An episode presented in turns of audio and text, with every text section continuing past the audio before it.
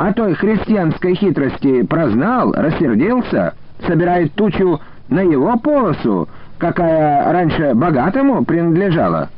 Хлеб на ней все ж таки кое-какой уродился, тут опять явился к христианину Никола, да шепчет, живо разменивайся с богатым, я тебе, дескать, говорю.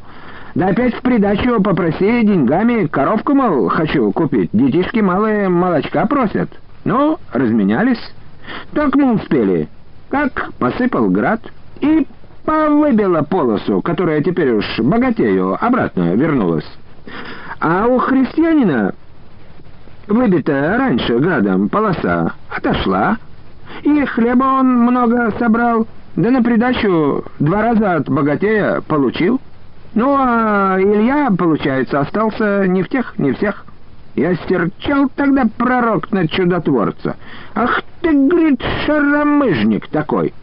Вовсе не чудотворец, а как есть шаромыжник. Обзарился, что христианин свечку тебе синичью ножку поставил. Да и богатый мужик пудовую бы не пожалел. Ты ж мой авторитет среди народа подрываешь. Да за бороды друг дружку, да пошли там за облаком кататься. Пошел гром. И что же ты думаешь? Никола Чудотворец и покаялся. Критику, говорит, признаю твою Илья. По легкомыслию я научил э, христианина. Да я выправлюсь, христианин этот у меня запоет. На утро упала у христианина скотина вся, а хлеб в сусеках вдруг загорелся да сгнил в одну ночь. Утром глянули, а там одна труха, и пошел тот христианин с детьми по миру. Ну вот с улыбкой промолвил Савчук, когда старик умолк. Выходит, ошибался я. И ты, кажется, не очень в Бога-то веришь. «Ну, очень или нет, это мое дело», — промолвил старик сердито. Помолчав, он вздохнул, и было в этом вздохе какое-то сожаление — я человек темный. Жил в лесу, топтал росу. И что ж, раньше я Бога соблюдал, хоть и грешил. Да, несправедливости много в жизни уж больно. Куда ж Бог-то смотрит, ежели он есть? Что же он своих причиндалов всяких распустил? Этого вот, Илью. Или опять же Николу, чудотворца. Вот у меня жонка ранее была. Разошлись мы с ней давно, она сейчас э, в Шантаре живет, старая. Каторжница она была. А за что? Сына помещика вилами запорола. Сильничал он ее. Она отомстила. А душа-то у нее муравьишку всякую жалела. Обижал я ее, грешный. Обманывал служкой этой. Вот она и ушла от меня. Да и с другими обманывал. Тоже как Бог допускал? Али вот эти войны, хоть та гражданская, хоть это нынешняя. Видел я в кине-то, как плоты в Шантару пригонял.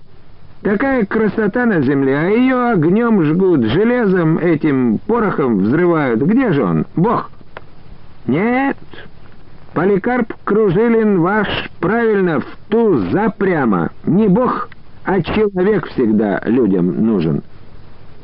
Вот куда вывел старик. Мысли его были теперь понятны, но слова, которыми он облекал их, были настолько своеобразны, что Савчук только поражался. Добравшись до лесозаготовительного участка, Савчук в сопровождении долговязого изъеденного комарами бригадира лесорубов по фамилии Мазаев обошел все делянки, осмотрел груды сваленных, очищенных от сучьев деревьев, штабеля напиленных досок, глянул в тетрадку Мазаева, где велся учет лесозаготовок, и спросил, «Обед во сколько?» «С двух часов у нас. По участкам обедают». Сперва лесоповальщики, потом обрубщики сучьев, возчики, пильщики. Сразу для всех места за столами не хватает. Сегодня к двум часам всех собери, посоветуемся. В два часа на вытоптанной до черноты поляне, где стояли врытые в землю грубые, плохо оструганные столы, собрались все лесозаготовители, заросшие волосом, давно не стриженные, старых пущенных на износ рубахах да пиджаках. На поляне было тесно. Кто стоял у столов, кто сидел на земле. Слышался говор и смех, плыл в синее и горячее небо табачный дым, мешался с влажным воздухом. Все ждали, что скажет импортор, с чем он приехал. Говор и смешки затихли, едва Савчук вышел с Мазаевым из палатки, служившей конторой лесозаготовителем. «Ну как, лихо тут?» — спросил Савчук, поздоровавшись с людьми. «Зачем?» «Курорт! Воздуха много!» «Кина нету вот, да девок бы на разживу хоть, или Алеху сместить язву, свекровь она, что ли им?» Вспыхнул опять смешок, не злой, добродушный. Повариха Евдокия Алексеевна, полная, сварливая, но в душе добрая женщина, которую все звали Алехой, строго следила за своими четырьмя молоденькими подсобницами, медсестрой и продавщицей ларька, каждый вечер загоняла их в отведенный им семерым дощатый балаган, сколоченный из горбылей и обрезков. А больше женщин здесь не было. Нынче весной, взамен заболевшей продавщицы ларька, в котором люди могли купить мыло, табак и всякую прочую мелочь, была назначена Вера Инютина. Она намеревалась было в этом же ларьке, сколоченном из досок, оборудовать себе и жилье. Но Алеха, явившись молча, забрала ее тряпье, строго зыкнула еще чего. «Тут одно мужичье не соображаешь, дура?» Смешок вспыхнул, и тут же загас, придавленный голосом Алехи. «Это кто там про меня высказывается? Захар, что ли? Тебе-то какое горе? Ты ж каждый вечер в облесье за пятнадцать верст бегаешь. Он скороход. Что ему? Марафонец. А там марафонки живут, их не сторожат», — сказал Захар, крепкий в плечах, невысокий парень. От тебя усторожишь!» Повариха, обтерев потное красное лицо фартуком, подошла к улыбающемуся Савчуку. «Убери ты его отсюда, всех баламутит. И этих, Мишку с Генкой, стомустил. Они вон каких делов натворили. Милиция понаехала теперь». Понаехавшая милиция в лице Аникея Елизарова была тут же. Елизаров за два года работы в милиции сильно раздобрел. Сейчас он, покуривая, сидел на врытой скамейке спиной к столу.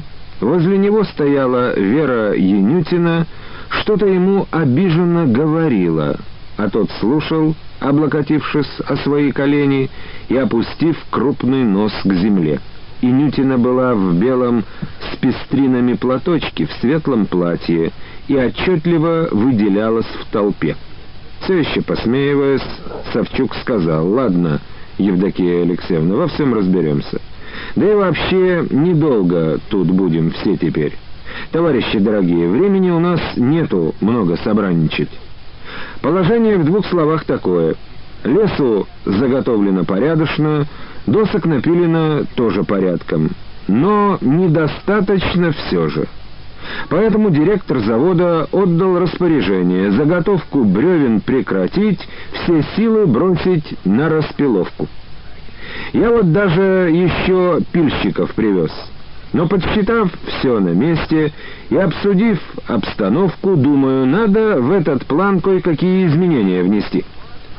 Вот Филат Филатович говорит, что сплавная вода будет нынче только с неделю держаться после Ильина дня и спадет. Так? Так. Оно по всем приметам так, мужики, уверенно сказал Филат Филатович. Я всю жизнь прожил тут. Гаранту даю полную, вот увидите. Если так, прохлаждаться нам некогда, товарищи. Упустим эту неделю, опять народ зимовать в землянках будет, потому что никаким способом древесину отсюда не вывести. По толпе прошел говорок. Многие из работающих здесь уже две зимы пережили в землянках, и зимовать еще одну было в таком жилье не в моготу. Поэтому принимается такое решение — распиловку прекратить вовсе. В конце концов, все можно и в шантаре распилить. Было бы что? Разделиться всем на две группы. Одна будет возить бревна к реке и сплачивать плоты. Сколько надо, столько туда и назначим, чтоб к этому самому Ильину дню все плоты были наготове. Остальные будут продолжать день и ночь валить деревья. День и ночь. За оставшиеся дни нам надо сделать как можно больше. После обеда, когда все рабочие разошлись по определенным местам, Савчук, слушая виск пил, стук топоров и голоса людей, тоже похлебал немного из миски и направился в сопровождении Елизарова к ларьку. Вера и Нютина увидев входившего порторга завода, вильнула испуганно глазами, скинула ладонь на колыхнувшуюся грудь, обтянутую тонким платьем, встала боком к небольшому оконцу и опустила голову. За два последних года Вера как-то повзрослела. И хотя ей было всего двадцать три, шел двадцать четвертый, от ее глаз, походки, жестов от всего ее облика веяло достоинством немало испытавшей женщины. Елизаров, зайдя следом за порторгом в ларек, сел на перевернутый ящик из-под консервов и опять опустил нос к низу. Когда садился, ящик под его налитым задом захрустел, и Савчук, не глядя на милиционера, поморщился. «Ну, красавица, рассказывая, что тут такое приключилось...»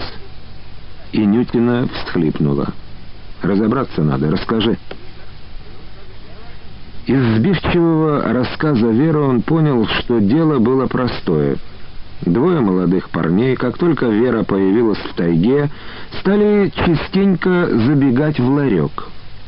Потом и сторожить, когда она возвращалась по вечерам на ночлег или утром шла умываться к ручью. Вера улыбалась при встречах и тому, и другому. Что ж, я ведьмой должна смотреть на всех. И между парнями, ранее дружившими, стала возникать неприязнь. А несколько дней назад, после работы, оба умотались с тем самым Захаром, о котором говорила повариха, в деревушку Облесье, что расположена километрах в пятнадцати в горах. Там, у знакомой Захара, они всю ночь пили медовое пиво, а к утру объявились здесь.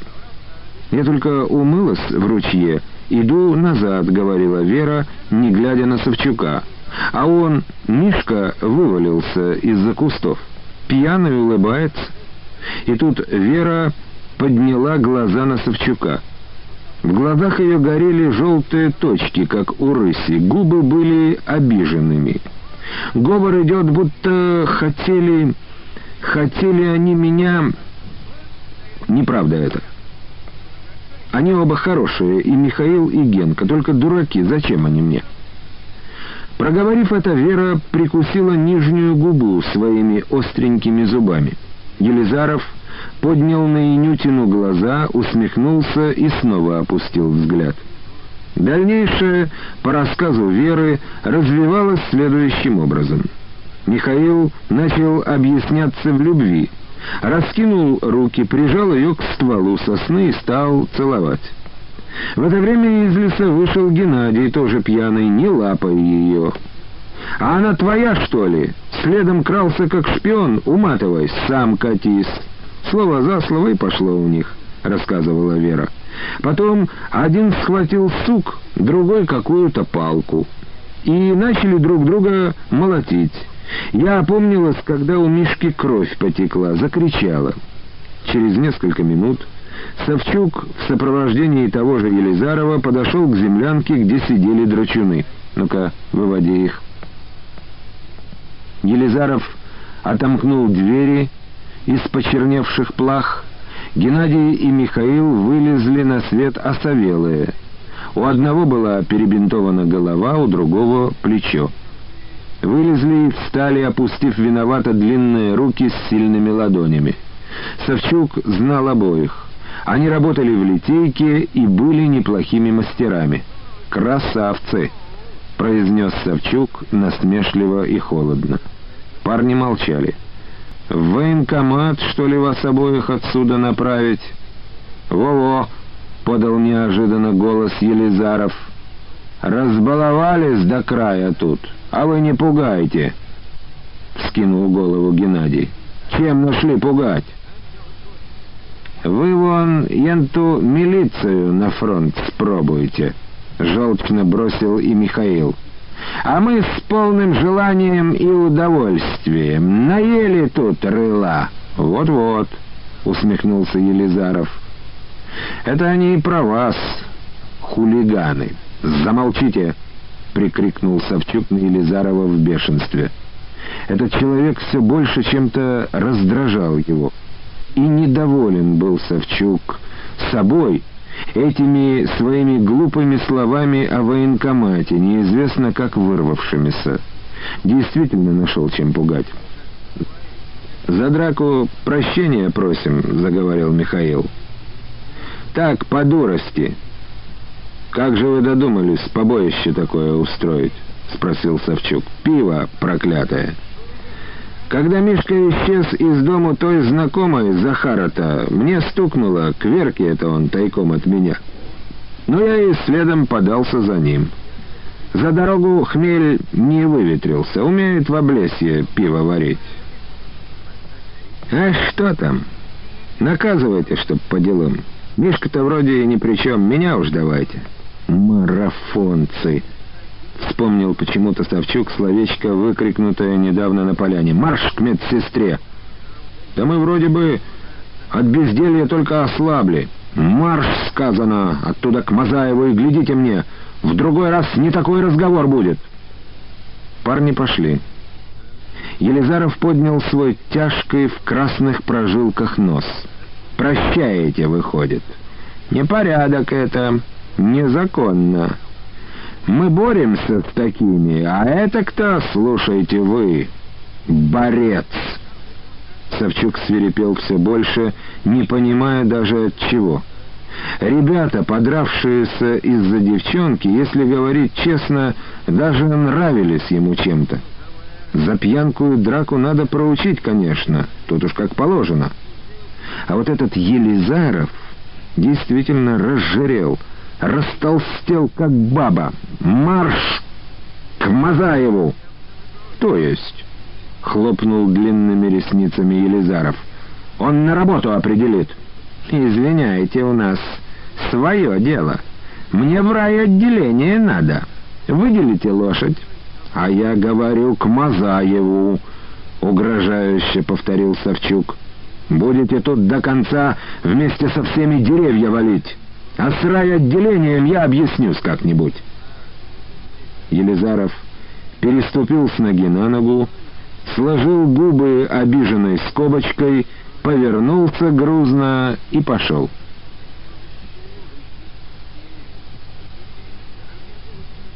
В деревне Облесье, неизвестно почему так называвшейся, стояла она как раз среди самой дремучей тайги, провалившись на дно горной котловины, была почта. Дня через четыре Савчук съездил туда на верховой лошади, позвонил Нечаеву, объяснил директору завода, что тут на месте, исходя из условий, он принял несколько иное решение, а распиловку бревен на доски прекратил. «Ну что ж, пожалуй, пожалуй», — глуховато покашливая, произнес Нечаев. «Тебе на месте виднее». «Не мне». Филат Филатовичу. Любопытный старикан вяжет плоты каким-то известным ему только способом — Материт всех, остервенело. Позавчера на ночь уехал куда-то. Погляжу, говорит, чем белки дышат. Прилетел вчера к обеду, загнав лошаденку, заматерился еще яростнее. Через неделю, утверждает, вода поднимается. Надо как-то нам бы его примировать побогаче. Сделаем. Как вообще-то там? Лесу достаточно навалили. Успеть бы плоты сколотить. Я уж почти половину людей по требованию Филат Филатовича ему отдал. А у вас как? Все нормально. Возвращаясь из Облесья, Савчук думал о состоявшемся разговоре с директором. Голос у Нечаева вроде бодрый, покашливает только. Значит, оправился после того жестокого приступа в кабинете у Кружилина. Вернулся Савчук уже затемно. Выслушал доклад Мазаева о том, что сделано за день. Остался доволен. «Многие только что на сплотке кашлять начали», — сказал Мазаев. «Старик их целый день в воде держит, а сам как железный, зараза». Одна лошадь ногу сломала, пристрелить пришлось. Эти как? Марафонцы, которые подрались. Работают как звери. Людей на сплотке менять надо. Да меняем! Когда совсем стемнело, Савчук, поужинав, взял мыло и полотенце, пошел к громотухе. Всюду на отлогом галечном берегу громоздились кучи бревен — Длинные, готовые связки плотов лежали на воде, привязанные канатами к большим валунам или вкопанным в землю столбам. Савчук зашел на один из таких плотов, разделся. Здесь на реке было свежо, тянул ветерок, относил комаров, и они почти не беспокоили. Вдыхая с жадностью холодный запах мокрой древесины, Савчук прыгнул в теплую, усыпанную звездами воду. Здесь было не глубоко, всего по грудь. Течение слабое, дно песчаное. Савчук вымыл голову, с наслаждением поплавал, разбрызгивая руками звезды, вылез на плот, натянул брюки и рубаху, закурил. За его спиной горели редкие огни костров. Слышались нечастые голоса, Иногда раздавался смех. Все это доносилось реже и реже. Люди, утомленные долгим и нелегким рабочим днем, укладывались в палатках, в землянках, а то и просто у дымокуров. Неожиданно сзади послышались всхлюпы оседавших в воду бревен. Савчук обернулся. Кто-то шел к нему по плоту. Через секунду-другую он различил, что это Вера Инютина. «Ой, ноги чуть не поломала. Там еще бревна не связаны. Извините, я не знала, что это вы здесь. Думала, из девчонок кто». «Сюда вообще не следует ходить купаться», — сказал Савчук. «Не положено. Кем это?» — спросила Вера. «Вы же ходите, тут вода чистая». Она проговорила это приглушенно и, кажется, чуть с улыбкой. На этот раз в ее голосе Савчук уловил откровенное желание разрушить грань официальности. Тут везде вода чистая. Савчук встал. «Вы простите, э, ей-богу, я думала, что тут. Я уйду, купайтесь». «Я уже выкупался», — ответил он и пошел на берег. Минут через двадцать, когда Вера с мокрыми волосами шла от берега по протоптанной в лесной траве дорожке, из-за толстого ствола метнулась к ней расплывчатая тень. Кто-то железной хваткой защемил ей и голову, и шею. Она не успела крикнуть, только охнула, чей-то горячий рот поймал ее губы, начал сживать их, и чья-то другая свободная рука нырнула под расстегнутую кофточку, больно сжала холодную от воды грудь. Вера, пытаясь вывернуться, зарычала, а потом, догадавшись, кто это, затихла и даже когда тот оторвался от ее губ, сказала, «Ну, что же ты, Аникей?» «Еще целуй, а то у меня кровь застыла». Елизаров, однако, отпустил ее, сел на корточки под сосну. «Дурак ты!» — зло сказала Вера, застегивая кофточку. «Что пугаешь?» «Захотел потискаться, сказал бы. Сама б пришла». Вера постелила полотенце на землю и села рядом с Елизаровым, натягивая юбку на коленки. «Я, Верка, Нинуху свою из-за тебя выгнал», — сказал он тоскливо. «Ай да, за меня. Не будет этого». «Тогда вот те крест, Верка. Силой тебя подомну как-нибудь, нарушу твою невинность драгоценную. И этого не будет», — спокойно сказала Вера. «Тогда ведь тюрьма, фронт, а ты этого боишься. Трус ты». Вон цыкнул на тебя Савчук, и ты остался, вкалываешь. Трудненько, усмехнулась она. А зачем мне на рожон с этим пустяком лезть? Я вот хочу на жилдорогу перейти работать. Устроюсь кем-нибудь кладовщиком или где по механизации. Я ж тракторист все же. А из-за такого пустяка он, Савчук-то, еще и озлиться может. А у вас-то что в милиции? Сняли бронь, что ли? Ну, у нас...» Неопределенно махнул рукой Елизаров. Вера, поняв, что у Елизарова по службе какие-то неприятности, опять усмехнулась. Он заметил это, схватил сильными пальцами ее за плечо, тряхнул. «Ты не скалься! Все рыбачишь где поглубже, ишь, на плот приперлась, дура! Да разве он клюнет?» Вывела. И Вера хохотнула. Зад отрастил, а мозги совсем ссохлись. Я и не знала, что он там. Слушай, и Нюткина, как этот старый хрыч тебя зовет, прохрипел Елизаров. Он схватил Веру и притянул близко к своему лицу. «Отпусти сейчас же!» — вскрикнула она сдавленно. «Я закричу!»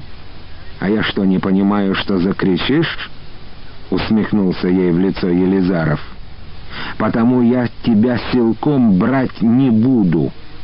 Сама ты подстелишься под меня добровольно.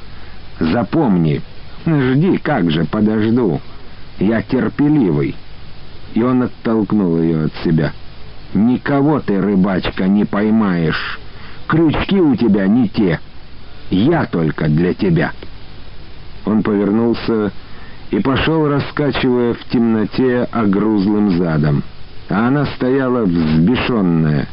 Ее просто колотила от ярости, но глядела, как он уходит, молча, а чтобы не закричать, острыми зубами кусала край полотенца.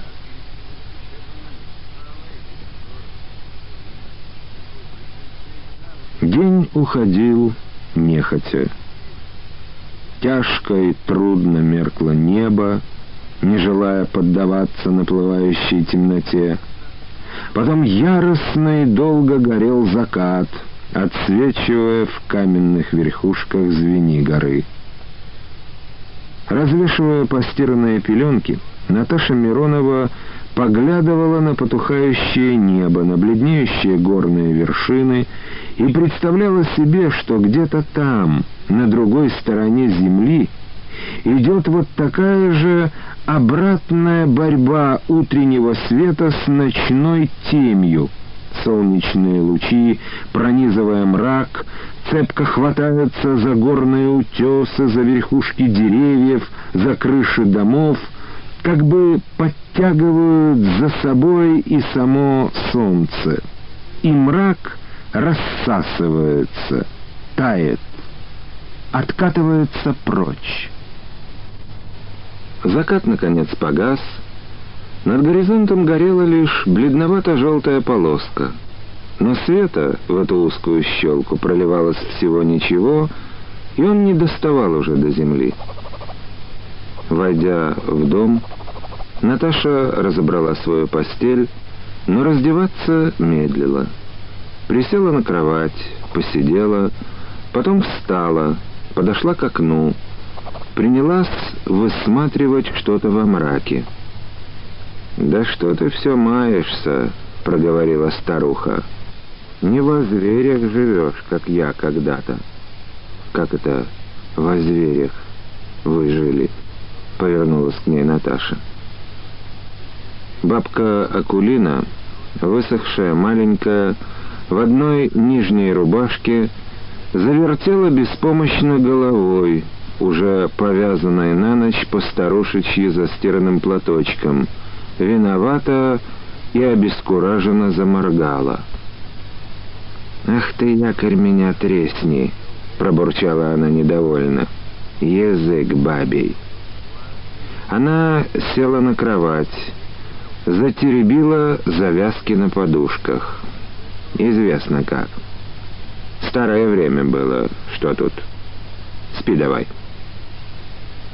Наташа подумала, она столько времени живет у этой славной старушки, и ничего в сущности о ней не знает, кто она, откуда, почему стала бы былихой.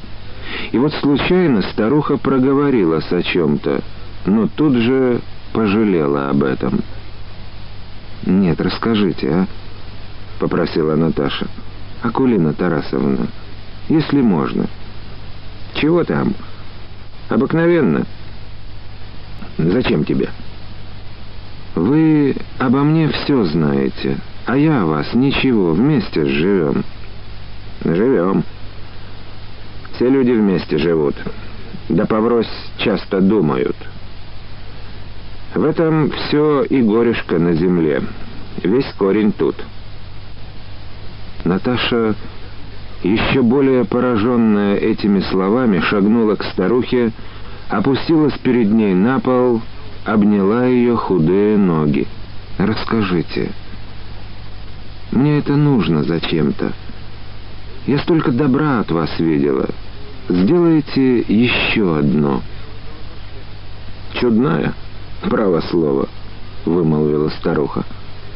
«Какое тут может добро в моем рассказе? Откуда возьмется?» «Не знаю. Только будет, я чувствую». Слабая и сухая грудь старухи тихонько шевельнулась. «Ох-охо, доченька!» Все в моей жизни перебывало, и солнышко, и слезоньки. Слез должно больше.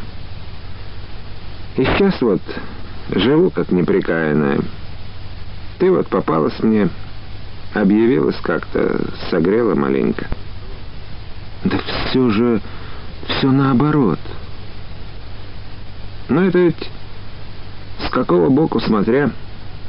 Человек от человека греется. Мужик мой все так говаривал. Хороший он был, якорь бы ему за печенку. Рука ее, поглаживающая голову Наташи, дрогнула. Тьфу ты! Отчего мы злые-то такие? Нехорошо, грех.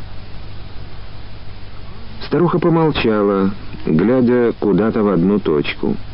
Взгляд ее был грустноватый, но не тоскливый. Руку она все держала на Наташиной голове, потом убрала. «Да, верно, слез больше». Неожиданно как-то раздался снова ее голос, скрипучий, изношенный. «А глянешь, вглубь-то прожитого, в годы-то дремучие, бельем все густо заросшее, нет?» Видится, солнышко тоже в достатке было, светило, но и обогревало славно. Отчего же она так, Наташенька? Не знаю. Я как-то пока не ощущала такого. Ну да, ты молоденькая еще. И продолжала какую-то свою мысль. Оттого я думаю, что с жизнью-то расставаться тоскливо. Глядишься в нее и выискиваешь в первую очередь то, ну вот то, для чего родился. Зря или не зря думаешь? Нет. Он и радовалась миру Божьему, и посмеивалась, и любовь была человечья. Да, была. И тут вдруг ее взгляд потух, она опустила голову, но потух на мгновение всего, потому что, когда она подняла глаза, они были прежними, чуть грустноватыми и раздумчивыми. «Ты знаешь, доченька, я ведь каторжная», — произнесла она ровно и тихо, только зрачки при этом чуть шевельнулись. Наташа почувствовала, как дрогнули веки, будто свет мигнул в комнате. А может, и в самом деле это мигнула электрическая лампочка? Как же? Так? На каторге маялось больше десяти годочков, и старуха рассмеялась неприятным скрипучим смехом. «Да ты не бойся, давнее дело». «За что же?» — спросила Наташа деревянная и встала. «За убийство». Наташа стояла как оглушенная. И старуха вдруг всхлипнула по девчоночи, жалко и беспомощно, и стала вытирать глаза сухими костлявыми пальцами. С Наташей что-то случилось, что-то внутри оборвалось, расплавилось, защипало. Как-то она никогда не думала о прежней жизни бабушки Акулины. А ведь эта жизнь-то человеческая была вон какой. Жутко представить. И Наташа снова шагнула к старухе, опять упала на колени, схватила ее руки и уткнула лицо в жесткие ладони. «Бабуся, Акулина Тарасовна, милая!» Высохшие ладони старухи пресно пахли запахом ее Наташи ребенка и немного речной мятой, которую она пила каждый день от сердца. «Да как же, как же, ты прости меня!» И она стала целовать ее жесткие негнущиеся пальцы. «Вот, сердечушка мое!» — не сильно беспомощно вздохнула старая женщина и повторила. «Убивца я, человека я, значит». Бог-то и наказывает меня за это всю жизнь должно. Сынок он нашего помещика был, на Ярославщине, военный. Расскажите, снова потребовала Наташа, хотя видела, что говорить старухе тяжело. Давно, говорю, было. Давным-давно.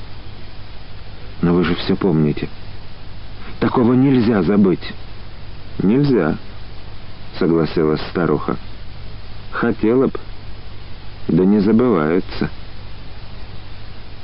Она помолчала, вынула тихонько свои горячие ладони из Наташиных рук, опять погладила ее по голове. «Шестнадцать-то годочков мне всего и было в ту пору, семнадцатый шел. Самый цвет», — начала старая Акулина. Дворовые мы были у помещика, в деревне Косяковки жили. Там я и родилась в 872-м. Прошлый год мне уж семь десятков пробринчало. Долгонько что-то зажилась я. Старуха судорожно глотнула воздух. При свете электрической лампочки лицо ее было бледным, неживым, лишь темноватые глаза горели на этом неживом лице двумя яркими пятнами. Да, в самую пору я входила, парни заглядываться начали. Пощипывать начали, известное дело. Помещик-то у нас ничего, добрый был. Гляди, говорит Акулинка, без баловства, чтобы меня а я тебя за хорошего мужика замуж выдам. Я, говорит, об тебе позабочусь, поскольку отец с маткой твои после воли у меня остались и служат исправно. А мои родители и правда у него так и остались, когда воля вышла. «Ну, ты знаешь про ермо-то крепостное?» «Ну да», — кивнула Наташа. «До меня оно еще было. А при мне что ж, то же самое. Родители мои куда могли пойти, чем жить? Так и остались у него. Вот за это, значит, он и говорил. А было у него два сына, Викентий да Евгений военные. Они служили где-то там, в самой Москве, а на лето часто к нам приезжали. Евгений был постарше на год, с усиками. «Значит, этот Евгений вас обои», — проговорила старуха негромко и хрипло, отвернув глаза. Пьяные они были, трезвые-то, может... Э, Евгений-то всякие шуточки говорил мне, когда где встретит, в красноту вгонял. А другой, Викентий, огнем заходился от братцевых шуточек. Стыдливый был. А тут... Ехали они откуда-то из гостей вдвоем, братцы-то. А я слуга шла. Хозяин всех э, сена метать послал. Дождливое лето было, рук не хватало, чтоб сгребали, метали. А под вечер родитель мне, помню, сказал, ступай, дочушка, на становье, самовар раздуй покуда, а мы сейчас. Становье недалече было, версты с две за леском у дороги возле речки. Ранее тут пасека барская была. Амшаник стоял брошенный, догнивал. А теперь летом косари жили.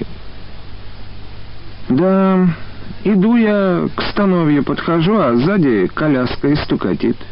Я и не испужалась даже, мало ли народу ездит туда-сюда. Остановилась, гляжу, это сынки бариновы, в рубахах белых. Жарынь пекла в тот день неведанная. Евгений-то сходит с коляски, гляжу, усик свой пальцем поглаживает, будто навостряет и глаза горят нехорошо. За ним гляжу, и другой братец пошатывается, плечами мотает. Тут-то я обомлела в раз. Господи, да в глазах-то у обоих звериное. Кинулась от них, метнулась туда-сюда по становью. Мне бы, дуре, за речку да в лес не догнали бы, где им пьяным. А я со страху в амшаник юркнула, дверь спиной приперла. А что дверь-то? Она даже без закладки была.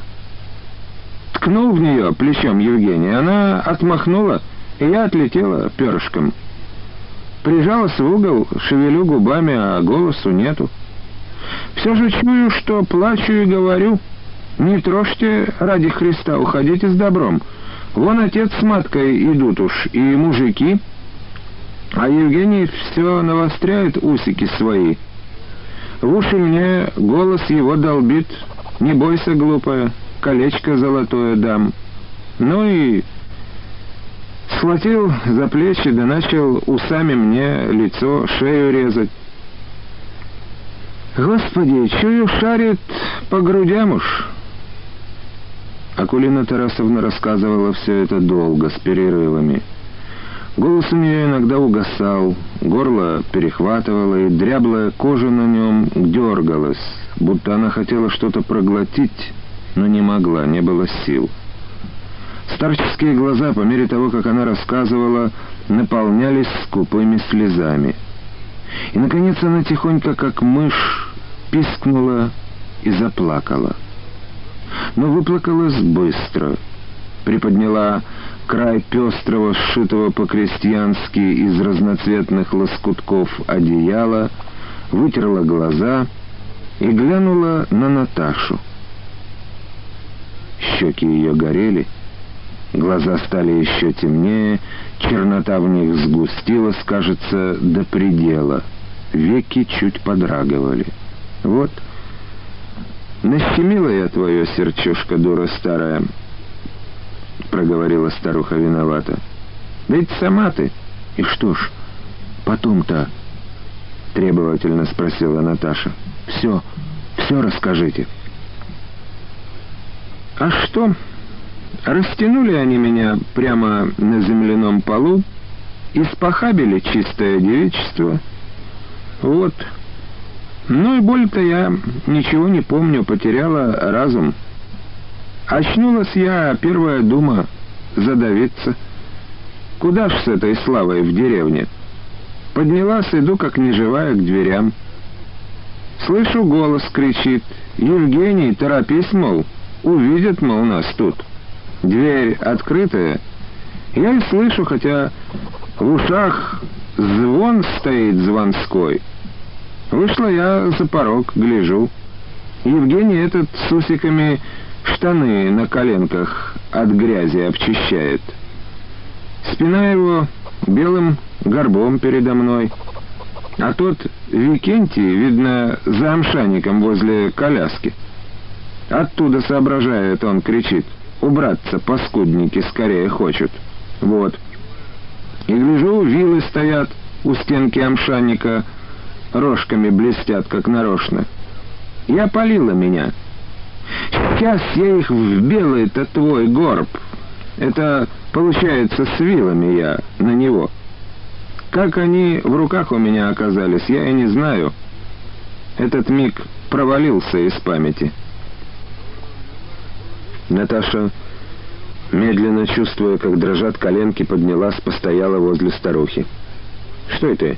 — спросила Акулина Тарасовна. «Так, сейчас». Она отошла к кровати Леночки, так крепко спала, откинув в сторону правую ручку.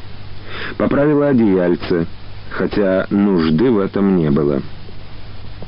«В шею прямо угодила», — сказала старушка тихо и просто. Приколола его к почерневшей стене, как... Опять же, не помню, как это я. Откуда сила-то взялась, непонятно. Попятилась я в страхе великом, в голове молотит. Да это что же я такое наделала? Хочу крикнуть и не могу. Тут я крик услыхала, «Женька, да что ты там, мужики с покоса идут!»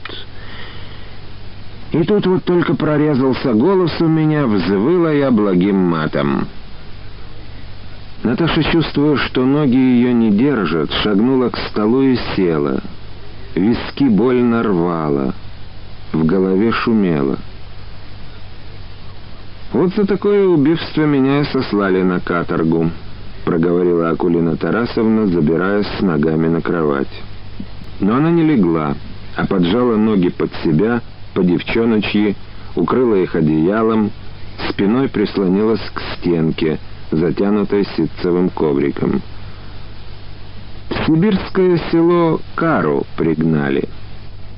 На лошадях ехали, потом по чугунке, по этапу мужиков в кандалах гнали, а нас, баб, ослабоняли милостивцы. На ночь только железо одевали. И там в каре и мыкалась я год-другой, а на третий Господь сбежать надоумил. Как? Как же удалось вам? После некоторого молчания спросила Наташа. Ну, как да что... Упомнишь разве? Долгое дело рассказывать. Господь, а может, дьявол нашептал «беги», говорит. Ну, я и кинулась в побег. Зверица я по лесам таилась, варначкой, значит, по-местному, по-сибирскому сказать, год жила. Шла да шла куда-то. Добрые люди в Сибири-то живут, доченька. Без них я бы сдохла от голода. Через неделю же, али к стражникам сразу попалась. В первой же избенке, куда я стукнулась, одежкой подсобили, сало соленого дали, сухариков и проводили ночью, подали. Богатеям, конечно, нельзя было на глаза попадаться. А бедный люд нам, варнакам да варначкам, на ночь выставлял где-нибудь на полочку возле дверей то хлеба, то крынку молока, то еще чего. Так было в те поры в Сибири-то. А мы возьмемся это ночью, поклонимся доброму дому, да и опять в тайгу, да. Одно время с Рябой Бабенко я споровалась, тоже беглая, как я. На краю какой-то деревни с ней ночью столкнулись. Я, значит, к чашке, выставленной у дверей, подбираюсь неслышно, и она тоже. Недели четыре мы вместе с ней шли. А потом отделилась я от нее. Воровством она стала забавляться. Принесла как-то ворох мужских портков, рубах каких-то. С веревки, значит, ночью где-то сняла. Ну, я думаю. Воры среди ворнаков тоже были. Ну, когда их ловили на этом, убивали до смерти. Да ушла я от нее. Зиму где-то в норе провела земляной, чуть не замерзла, с голоду чуть не померла. Кору грызла, шишки всякие. Ну, стелки ставила. Из проволок на зайцев, из волоса на птицу научилась. Да что в них попадалось? Тяжко зимой беглым. Вымирают они начисто. Я выдержала. Весной, как солнышко пригрело, далее я побрела. Да тут и прям попалась в руки к стражникам. Как? Тяжко с болью вырвалась у Наташи. Как просто? К ручью, помню, вышла, жара меня сморила. Лицо ополоснуло, потом к водице припала, пью. Оторвалась, чтоб ломоту в зубах перевести, а сбоку двое на конях. В белых форменках обои. И уж шашки вынули. «Сладкая, знать, водичка, бабонька?» — спрашивает один. «Откуда ж путь держишь?» «А чего откуда? По обличью видно, что варначка». Старуха вздохнула, прикрыла глаза. Тонкая ветхая кожа на веках подрагивала, будто Акулина плакала с закрытыми глазами. Но когда открыла их, глаза были сухи, только поблескивали острее обычного. Таково, доченька, дело вышло. Ну что ж, пригнали меня стражники в какое-то село, пытать стали. Кто такова, да откуда Единственное дело, дурочкой прикинулась. Не знаю, мол, и фамилии не помню. Хожу, мол, по земле Христа радничаю. Про каторгу кару молчу, пусть думаю, что хотят со мной делают, только не сознаюсь.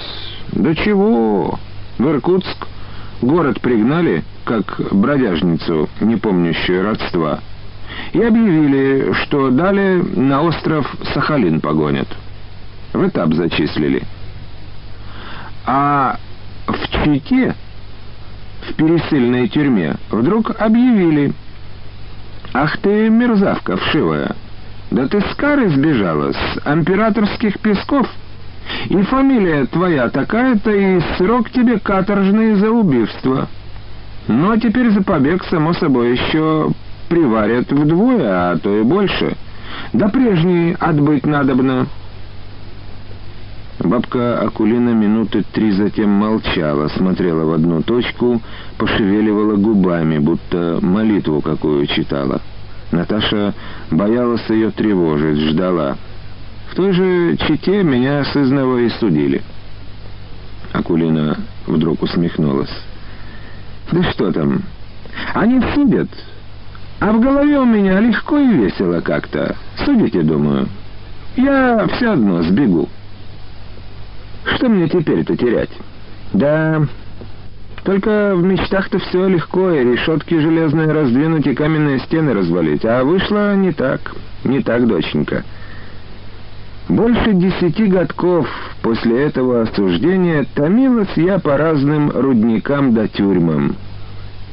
В Нерчинске руду копала, в Горном Зерентуе в кару не попадала больше. Слышно было, что прикрылась там каторга почему-то. Может, золотые пески иссякли, может, еще почему, не знаю. А в году вот даже и не помню, может, году уж в девятисотом или чуть раньше пригнали меня в Акатуй. Что-то женщин-каторжанок тогда много сгоняли туда. Место, доченька, такое, тайга да сопки, сопки да тайга. Более ничего нет. Там я и встретила несколько товарок своих с кары. Они-то и сказали, что в каре каторга прикрылась. И потекли зима до лета, зима до лета. Счет зимом до летом на каторге сперва ведешь. А потом думаешь, для чего? В году, может, 904-м я опять сбежала. Опять? Ага, кивнула старуха. Летом это случилось, под Петровки где-то. В тот день я и не собиралась, а в беглых оказалась. Как получилось-то? Арестантское белье нас, баб, стирать гоняли на речку. Конвой кругом становится, а мы на берегу штаны до рубахи вальками колотим. Грохот стоит. Вот, значит, и я калачу. Жарище ободы кусают, как звери. И гляжу я, арестантские штаны из кучки вывалились и поплыли вниз. Я шагнула за ними в воду. Ну, тут сейчас, когда такое что случается, окрик сразу да затвор ружейный щелкает. Назад, мол, живо. А в этот раз тихо. Я головой крутнула, ближний солдат оперся об ружье свое, дремлет. Стою я по грудь в воде. Глаз скосила и вижу сбоку омут. Над ним кусты свесились. За кустами голое речное пространство, сажени в три. А там на берегу конвойные стоят, хохочут. За этой речной прогалиной опять кусты с обоих берегов. Речка небольшая, кусты почти смыкаются. И за этими кустами стражи уж нету. Я как-то в раз даже не подумав, что к чему, присела и скрылась под водой. А как скрылась, так уж в голову шибануло, что делаю-то. Сейчас вынырну, булькнет вода. Конвойный от дремы очнется и влепит мне пулю. Нас предупреждали, глубже, чем по колено в речку не заходить. Были уж случаи, что уплывали из-под надзора прачки-каторжницы под водой. Да, были, доченька. И я вот под водой очутился. Что делать-то, думаю? Я бы... Я бы поплыла, воскликнула Наташа. Ты, ты... Недовольно проговорила Акулина. Это на словах просто. Пронырнуть кусты в полторы сажени до голое пространство три сажени. Да там еще. Попробуй, хотя и вниз-то по реке. А течение, как назло, в том месте ленивое.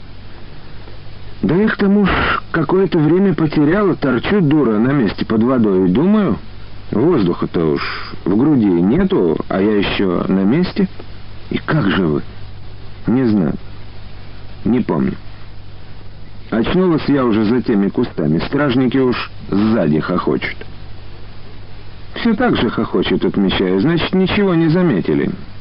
И как я пронырнула такой простор, до сегодня ума не приложу. Почернела аж, должно, без воздуха-то я, под водой. Голову высунула, а внутрь будто кто горящую головешку кинул. Все так жжет. Ну, жжет, глотаю я воздух вместе с водой, а пошевелиться боюсь. Плесну погромче, услышат же и смерть. Речка меня тихонько и несет. Отволокла подальше. Тут уж я как-никак через силу выползла на берег, отлежалась маленько на гальках. Горячая, помню, галька была. Заснуть бы, думаю, на них навсегда. Где же они, сволочи? Чего не стреляют? Ну, думать-то я так думаю, а сама быстро на карачке встала, да в тайгу юркнула. Вот так. Так же, как в первый побег.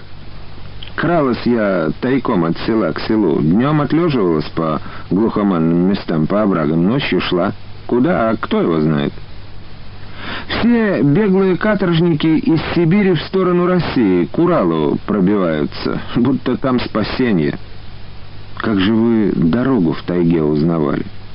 Чего ее узнавать? Россия, она в западной стороне, это всем известно. Куда солнышко садилось, туда мы и шли. Озера обходили, речки пересекали. Байкал море было самой тяжкой преградой. Ну, кто как мог, и его одолевали. Вот даже в песне поется. А вы как? Я? А я обошла его. Уж осенью, под зиму. И город Иркутск миновала далеко стороной. А тут и зима накатила. Тут и погибель бы мне, кабы не человек один. Старая женщина поглядела на Наташу и почему-то вздохнула. Кабы не человек, да и ему погибель бы вышла, не наткнись я на него. Он, как и я, замерзал уж в снегу, тоже беглый. С самого Александровского Централа ушел. Это он потом обсказал мне, когда мы... Старушка вдруг запнулась, опустила блеснувшие глаза и, разглаживая одеяло на острых коленках, закончила. Когда мы оклемались обои маленько, отошли. Иваном его звали. Зовут. «Значит, он жив?» — спросила Наташа. «Живой». А тогда плох был. Думала, я и не выживет. Медведь шатун его поломал. Сильно поломал. Снег вокруг него весь был кровью пропитанный. Его ли, медвежье ли, не поймешь. И обои лежат редком он и зверь лесной. У медведя брюхо располосовано ножиком. Кишки вывалились, пар от них идет. Я, как наткнулась на такую картинку, обомлела, попятилась было назад. Да он человек тот, Иван, поднял голову, глядит на меня, откуда, мол, такое явление. А я до этого почти неделю шла голодная, во рту кроме лесных шишек ничего не было. И застудилась я, ведь оборванная, ободранная была. Голова, который день как чугунная, горячая — не знаю, зачем я еще шла куда-то, откуда силы брались. Иду по тайге, а в мыслях одно — приткнуться в снег, задремать, да и дело с концом. Кончится, мол, разом все мучения. Я это понимаю. Вырвалось как-то само собой у Наташи. «Ты понимаешь?» — вдруг проговорила старая женщина строго. «Да ты дура, голимая! Такое ли твое дело было, как мое тогда? Да и я...» Как призналась после Ивану об таких мыслях, он меня на чем свет обругал. Дура, говорит. Ну и кому что доказало бы? Человек до последней силушки должен за себя стоять. Да, это правда. Это правда, Акулина Тарасовна, после некоторого молчания произнесла Наташа. Ну и что дальше? Дальше что? Задумчиво Сама у себя спросила старуха. Попятилась я, запнулась об валежину какую-то, упала в снег. А человек Иван все глядит на меня и улыбнулся вдруг. Вот, доченька, хоть верь, хоть нет, до сегодня эта его улыбка стоит перед глазами. Сколь годов прошло —